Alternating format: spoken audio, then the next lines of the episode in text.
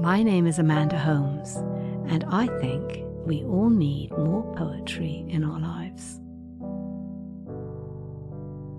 This week I'm sharing, by request, a poem by Mary Oliver, who was, of course, an enormously popular and prolific poet, and who only died last year in her 80s. Her subject was the natural world, and birds, geese, owls, swans were a favourite subject.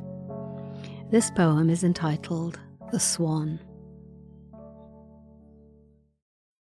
Did you too see it, drifting all night on the black river?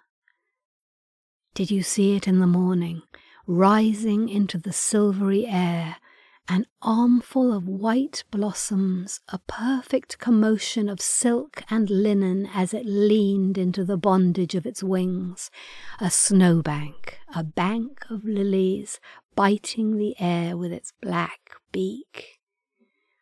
Did you hear it, fluting and whistling, a shrill dark music like the rain pelting the trees, like a waterfall knifing down the black edges? And did you see it, finally, just under the clouds? A white cross streaming across the sky, its feet like black leaves, its wings like the stretching light of the river. And did you feel it in your heart, how it pertained to everything? And have you too finally figured out what beauty is for? And have you changed your life? Thank you for listening.